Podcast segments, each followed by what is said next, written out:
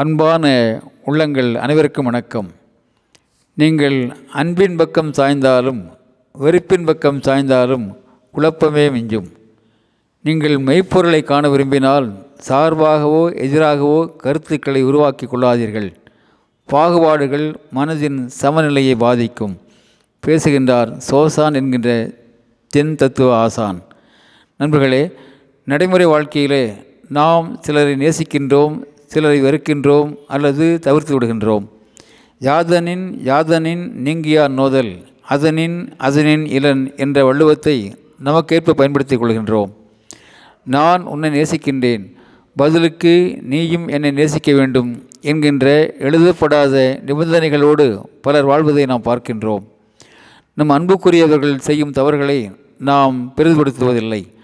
நம்மால் வெறுக்கப்படுகின்றவர்கள் எதை செய்தாலும் அதிலே குற்றம் குறைகளை காண்கின்றோம். இந்த போக்கு ஆபத்தான ஒரு சமூக போக்கு. சார்புகள் நிறைந்த உறுப்பு வெறுப்புகள் நிறைந்த இந்த போக்கினை இந்த மனப்போக்கினை மனப்பிணி சைக்கிக் டிசீஸ் என்று உளவியல் கூறுகின்றது.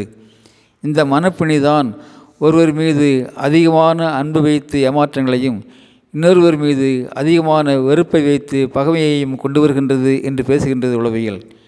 இந்த மனப்பிணிதான் மெய்ப்பொருளை அறிவதற்கும் பெரிய தடையாக இருக்கின்றது. அப்படியானால் நேசமில்லாத உறுப்பு வெறுப்புகள் இல்லாத வாழ்க்கையை வாழ்வது எப்படி என்ற ஒரு கேள்வி எழுகின்றது.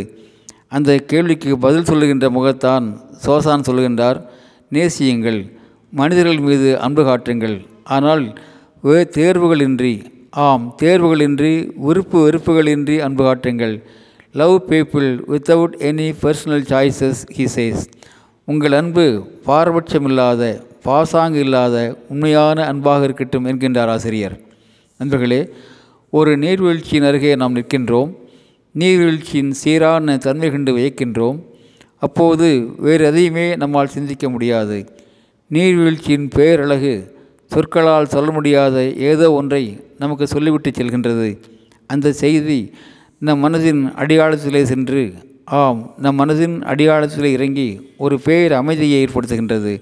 அந்த பேர் அமைதிதான் மெய்ப்பொருளை காணுகின்ற சலனமில்லாத மனநிலையை நமக்கு தருகின்றது.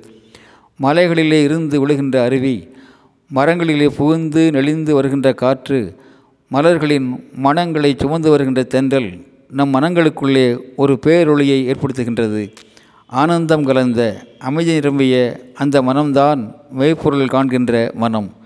நண்பர்களே எப்பொருள் யார் யார்வாய் கேட்பனும் மெய்ப்பொருள் காணும் அந்த மனதை நுண்ணிய நூல்களுக்கு அப்பாலும் உள்ள மெய்ப்பொருள் காணும் அந்த பெரும் மனதை நாம் பெறுவோம்.